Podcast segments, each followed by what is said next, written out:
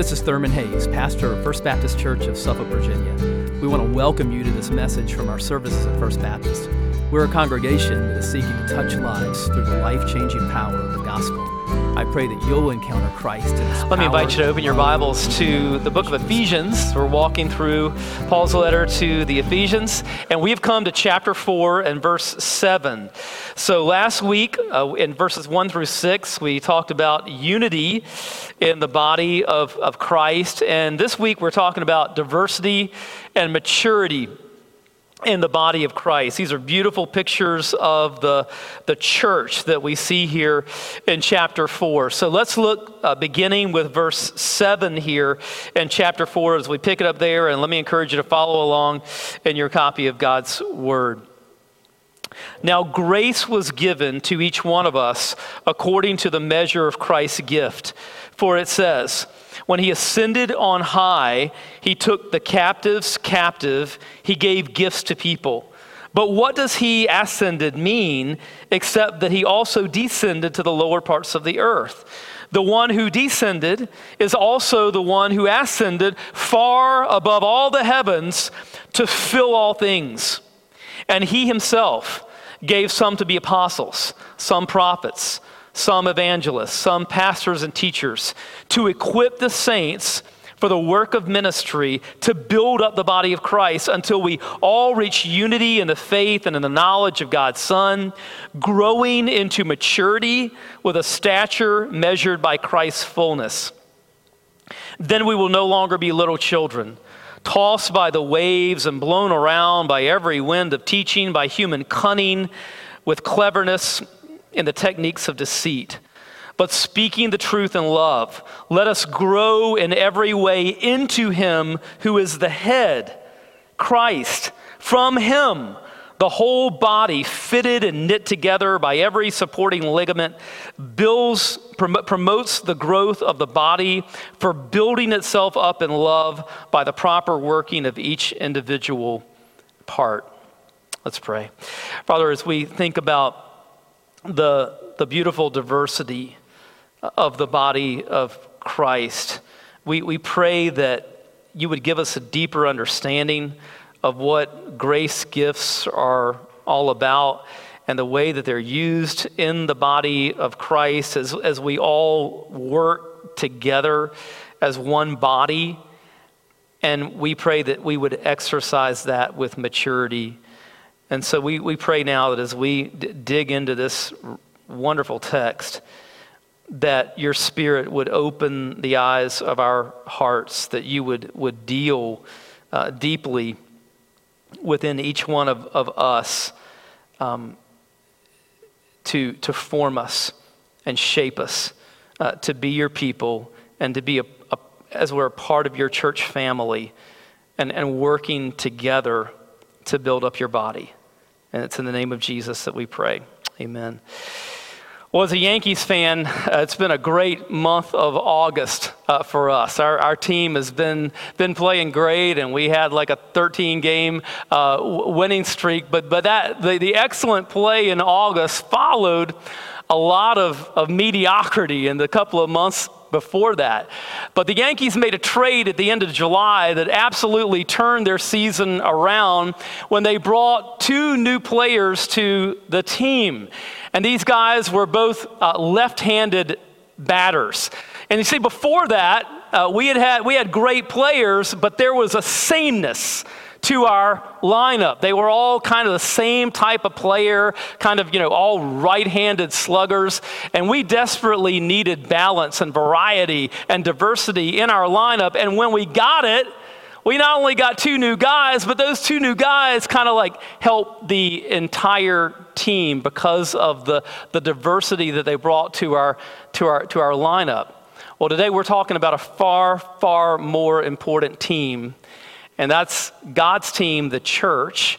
And what we see in this text is that within the body of Christ, God has put a beautiful diversity in terms of the ways that we've been gifted, and that we are to exercise those spiritual gifts with maturity, So let's talk about both of those things from this text today. So, what do we see here? First of all, we see diversity in the body in verses 7 through 12. So, last week we talked about unity in the body. If you, you weren't able to hear that, I encourage you to, to, to go online and, and check that out because it's kind of builds on, on that.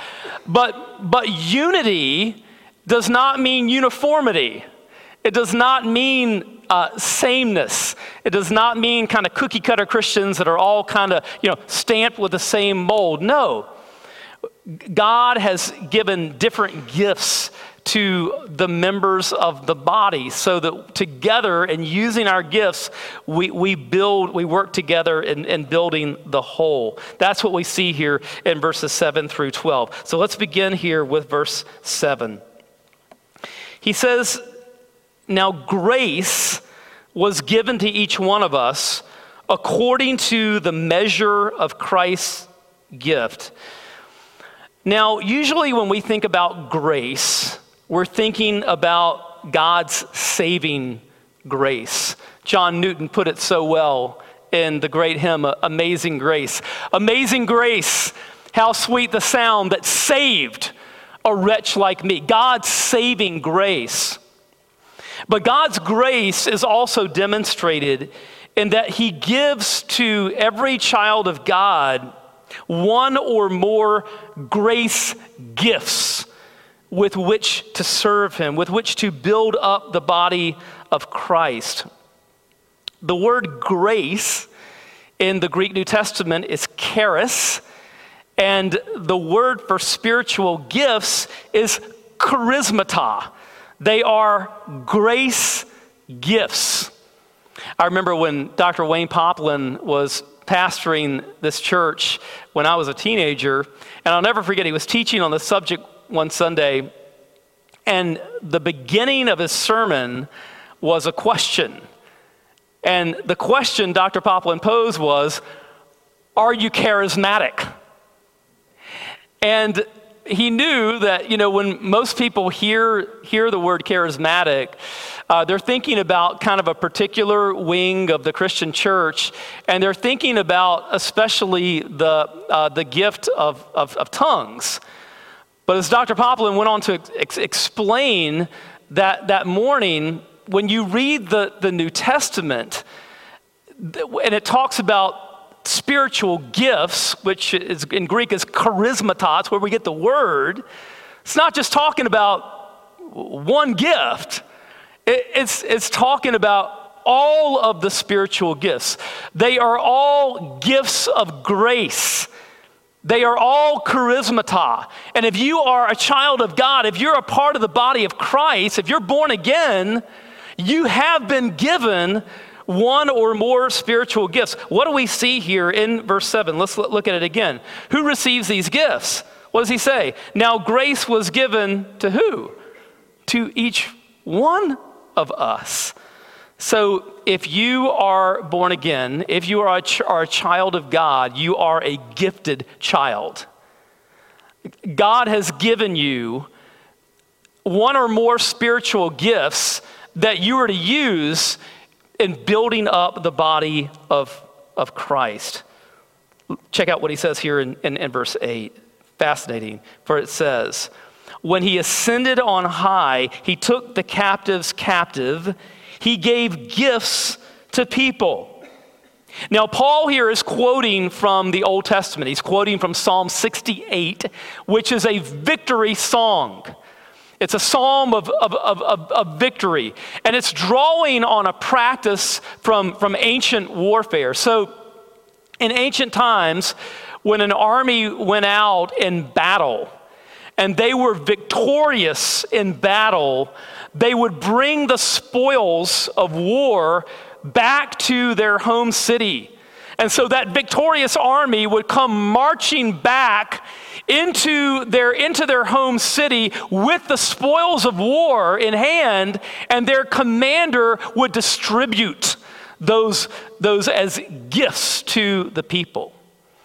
Well, Christ has won the ultimate victory. He has won the victory over sin and death and hell. And he is now risen and ascended and exalted, as we sung earlier. And after his ascension, his exaltation, the Holy Spirit was poured out on his church.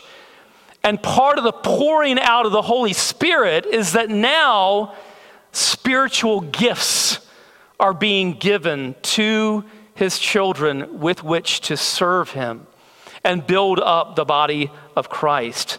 Notice what he says here in, in verses 9 and 10. But what does he ascended mean except that he also descended to the lower parts of the earth? The one who descended is also the one who ascended far above all the heavens to fill all things. So, what happened in Christ's incarnation?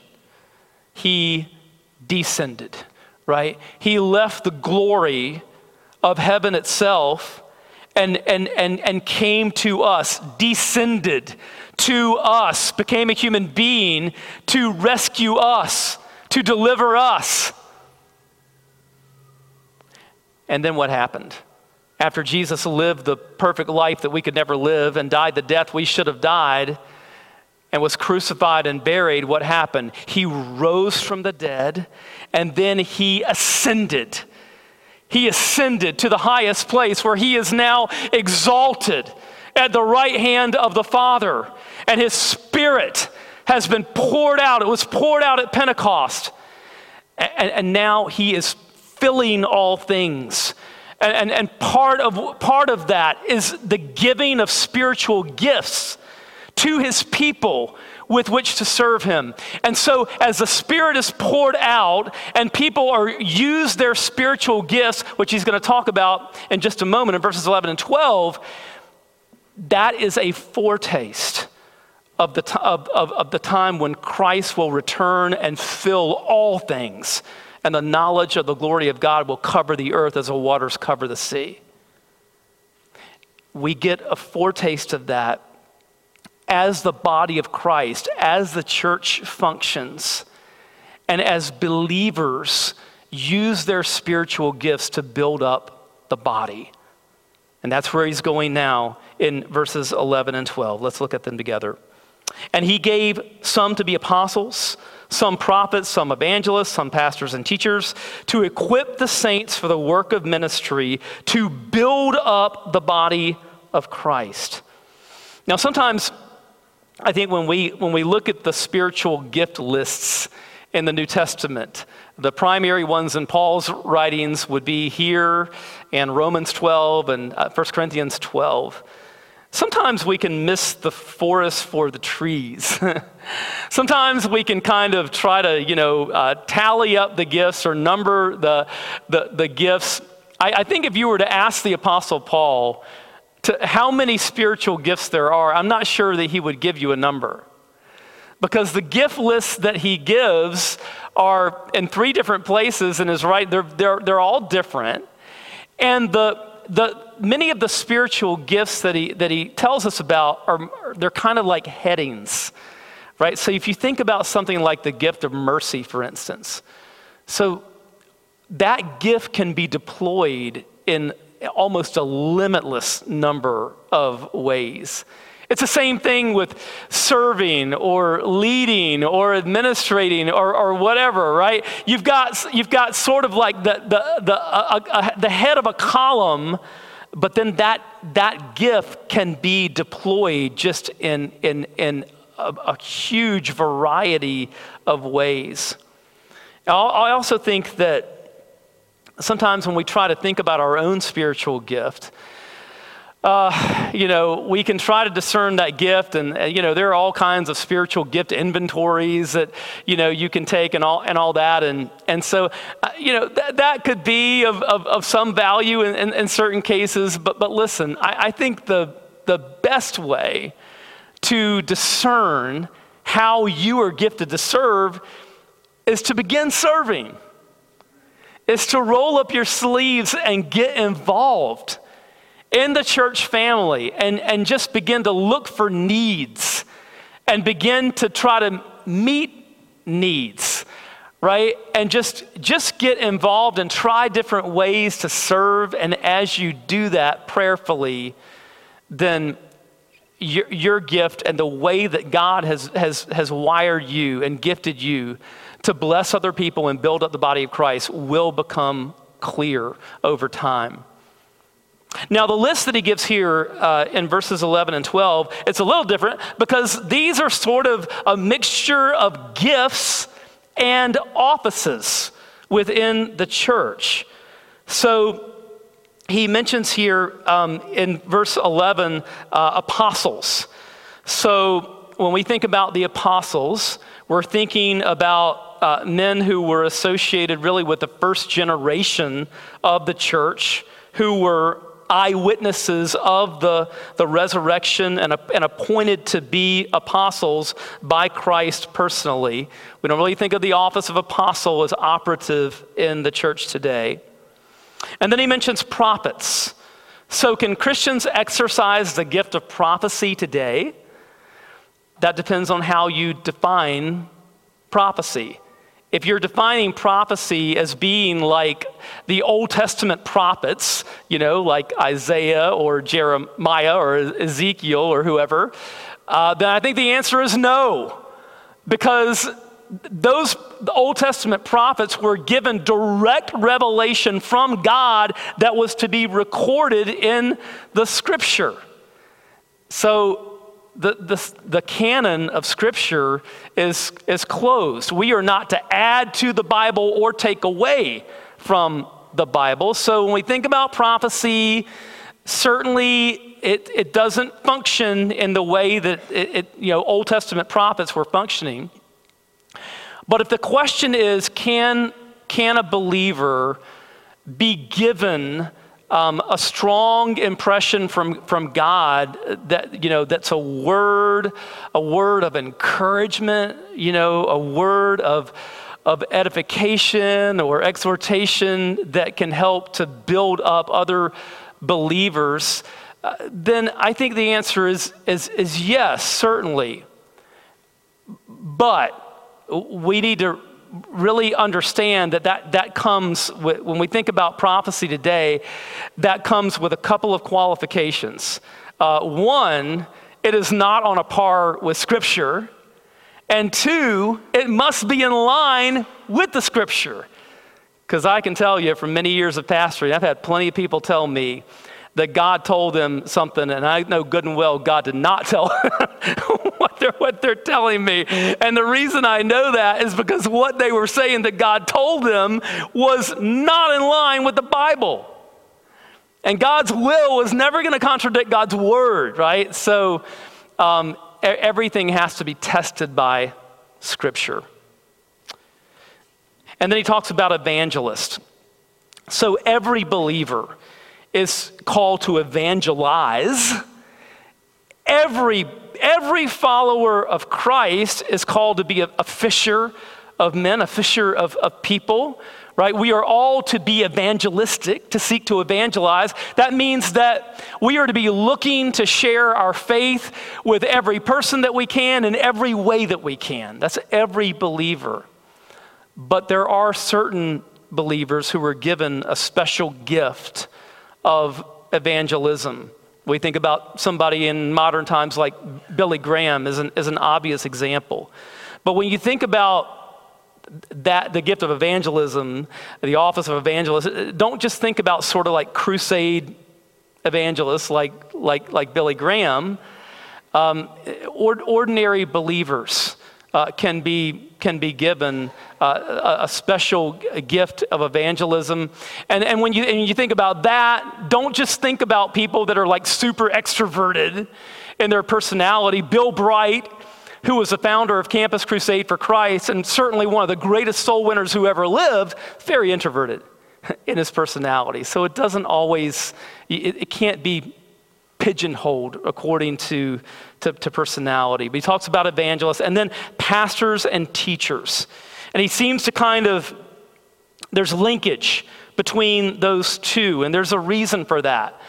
Every pastor really should have the gift of teaching because 1 Timothy 3 2 says that elders or pastors, the two words are used interchangeably, must be what? Able to teach.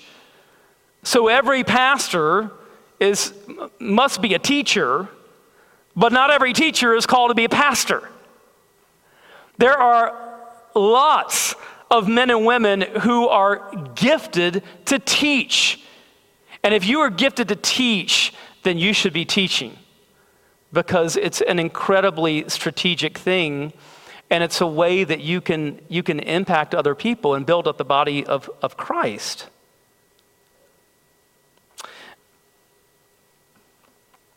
Now, he, he says that all of this is to equip the saints for the work of the ministry. Let's look at it, let's look at it again. Look at the, look at the flow here, right? To equip the saints for the work of ministry to, to build up the body of, of Christ. Now, the, the grammar here is, is very, very clear. The, the people who are doing the work of the ministry in the church are, are not just the people who, are, who hold those positions mentioned in verse 11. No, the people who are doing the work of ministry are the saints. In verse 12, that's all the members of the church. So in our church, you know, Thurman Hayes and Wilson Caldwell and David Edgell may be the pastors, but the ministers of First Baptist Suffolk should be all the members of the church, right? Uh, the pastors are, are to equip the saints for the work of the ministry, right? That's all the saints joining together. And that ministry is incredibly diverse. There are folks who are using their spiritual gifts in kind of more speaking roles, you know, like pastors or, or teachers. But then there are, are tons and tons of different roles in the church where gifts are used in in a more behind the scenes kind of way that are absolutely vital to the health of the body. And Paul beautifully pictures this in 1 Corinthians 12. Turn, turn, to, turn your Bibles to 1 Corinthians 12, and let's look at verses 14 and following. 1 Corinthians 12, and let's, let's pick that up beginning at verse 14. He says, Indeed, the body is not one part, but many. If the foot should say, Because I'm not a hand, I don't belong to the body, it is not for that reason any less a part of the body.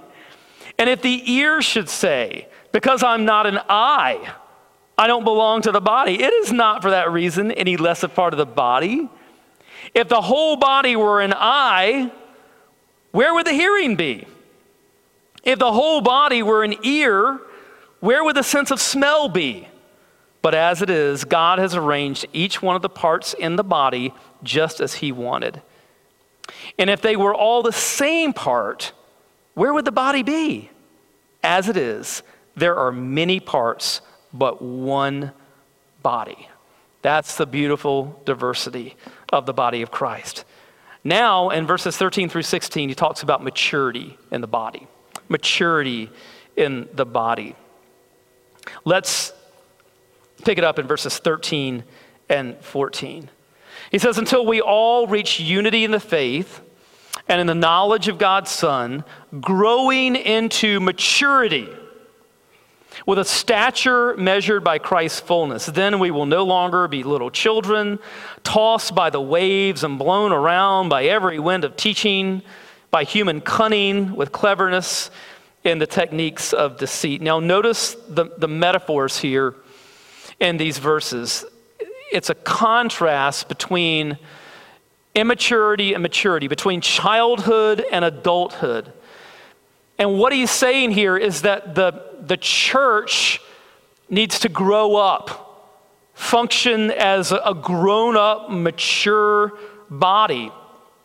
And remember at the end of verse 12, he, that final phrase in verse 12 is about building up the body of Christ. So now he's, he's telling us how that happens. And he's given us three phrases that kind of unpack what building up the body of Christ looks like, what maturity in the body of Christ looks like. First of all, it looks like unity in the faith. So now he's going back to what he talked about in verses 1 through 6 the, the unity of the body. And it's, it's a unity in, in, in, in the faith. The faith, as Jude 3 says, the faith that is once for all delivered to the saints. It is not a unity at any price. It must be a unity in the faith. There are core, essential, orthodox doctrines of Christianity that we must come together on, or we don't have unity. Things like the virgin birth of Christ, things like the, the, the sinlessness and divinity of Christ, things like the substitutionary atonement of Christ for our sins upon the cross, things like the literal bodily resurrection of Christ from the dead, and his ascension and exaltation, and the fact that he is, he is literally coming again bodily in victory. Things like the Trinity and the authority of Scripture. If we can't come together on those essentials, there is no real unity. There, there must be a unity in the faith. And then the second phrase is the knowledge of God's Son. The church is to go deeper and deeper into the glories of Christ into the, the, the, beauty of the gospel, into what Paul called in chapter 3 and verse 8 the incalculable riches of Christ, the unsearchable riches of Christ. And notice here that this is, now, this is not just a knowledge about God's Son, it is knowledge of God's Son. This is not just a, a head knowledge where we know stuff about Jesus, it's a knowledge of Him which comes from not only learning the Bible and learning sound doctrine, but taking it into our heart and living it out in our lives. And then the third phrase is growing to maturity, literally gr- growing to mature manhood. Again, the contrast here is between, between childhood and adulthood. He says, he says that in verse 14, then we will no longer be little children tossed by the waves and blown around by every wind of teaching, by human cunning, with cleverness and the techniques of deceit. Little kids are easily led astray by bad adults. And, and spiritually immature believers are easily led astray by bad teaching. They have not yet developed the muscle of discernment. So, how do we develop that? It's, it's by good doctrine, right? It's, it's by good doctrine that we can discern bad doctrine and not be led astray. Look at verses 15 and 16. But speaking the truth in love, let us grow in every way into him who is the head, Christ. From him, the whole body, fitted and knit together by every supporting ligament, pr- promotes the growth of the body for building itself up in love by the proper working of each individual part. Wow. So, as the body grows in maturity, we are more and more intimately connected to our head and the head of the body of Christ is Christ Himself. Christ is the head of the body. And as we grow in maturity, we are becoming more and more intricately, intimately connected to our head. All of our nourishment, all of our strength, all of our fruitfulness must come from our head, who is Christ. And praise God, He is building His church, and the gates of hell will not prevail against it. Dallas Willard was a Christian philosopher and wrote a lot of really helpful books on the Christian life, the spirit of the disciplines, many others. Um, and he died of cancer in May of 2013, but shortly before his death, uh, Dallas Willard was interviewed for a couple of hours. And at the end of that interview, uh, the interviewer asked, asked this man who had devoted so much of his life to writings to try to strengthen and build up the church. The interviewer asked Dallas Willard, when you see the state of the church today, don't you just want to like throw up your hands in exasperation? And Dallas Willard just smiled and said, Never. And the interviewer said, Well, how could you not? And Dallas Willard just said, Because Christ is the head of the church and he knows what he's doing. We need to hear that after weeks like this, right? Christ is the head of his church. He knows what he's doing. Christ is building his church, and the gates of hell will not prevail against it. Not in Afghanistan, not in Iran, not in China, not here. Christ is the head of the church. He is building his church. The gospel is unstoppable, nothing can stop it. We need to know that. And we also need to know this. We talked about the ascension of Christ earlier, which is a doctrine that we need to, to probe far more than, than we often do. But we need to think about the implication of the fact that Christ is risen and ascended, exalted over all. What does that mean for us? Well, we see in this text that what it means is that after his ascension and exaltation, the Holy Spirit was poured out, and now by the power of the Spirit, we're, we're being given these, these spiritual gifts to use, right, to build up the body of Christ. But the fact that Jesus is ruling and reigning exalted over all, should be an incredible word of encouragement and confidence and peace for you and me. I love what N.T. Wright says about this. To embrace the ascension is to heave a sigh of relief, to give up the struggle to be God, and to enjoy our status as creatures, image bearing creatures, but creatures nonetheless. Christ is on the throne. He is ruling and reigning. We don't have to play God. Jesus reigns. And you can function as a creature bearing his image who is loved by him and through whom he can work by his spirit to build up the body of Christ. Let's pray together. Father, we thank you so much for the fact that Jesus is reigning, that he's on the throne. And Lord, in a world like we're, we're living in in these days, it is so vital just to understand that Christ really is on the throne and that Christ is the head of his church and he knows what he's doing and he is building his church around the world and nothing can stop that. Lord, help us to understand that even in our own lives, with all of our trials, all of our challenges, that our King, Jesus, our ascended King, is very much on the throne and that he loves his children. As we continue to pray, listen, I would ask you is Christ ruling and reigning as King in your life today? Do you know him as Savior and Lord? If not, turn to him now.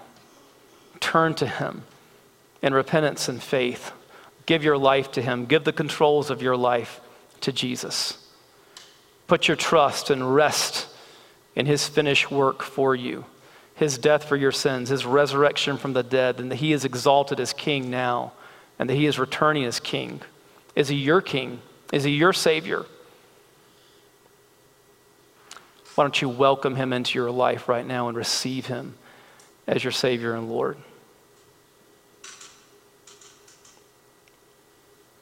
Father, work in hearts and lives right now in this place and in people who may be watching a video today or at any time in the future. It's not by accident that they are here or that they are watching.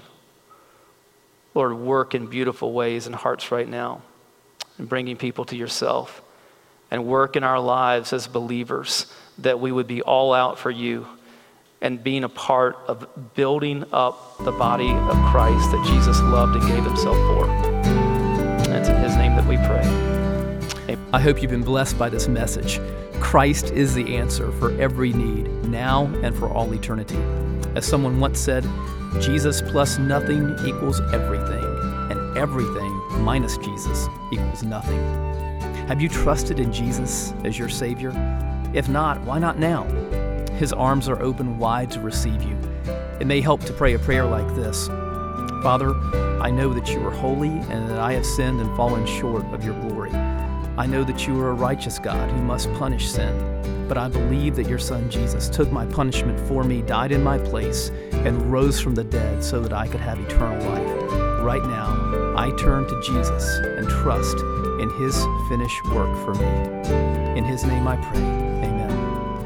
You know the Bible says this in John 1:12. To all who did receive him, who believed in his name, he gave the right to become children of God. And that means that if you've received Christ, God has adopted you as His beloved child, His very own son or daughter. Just imagine it. Almighty God, the Lord of this universe, the one who possesses all authority in heaven and earth, is now your loving Father, and you are His child. You say, I love Him. How can I honor God with the rest of my life? Well, when you love someone, you want to spend time with them. We get to know God through His Word, through prayer, and through His people. I would encourage you to pick up a copy of the Bible and begin to read it. Begin to pour out your heart to Him in prayer. And find a church family where the Bible is preached, where Christ is exalted, and where His love is flowing. If you're local, I want to invite you to the church I pastor, First Baptist Church of Suffolk, Virginia.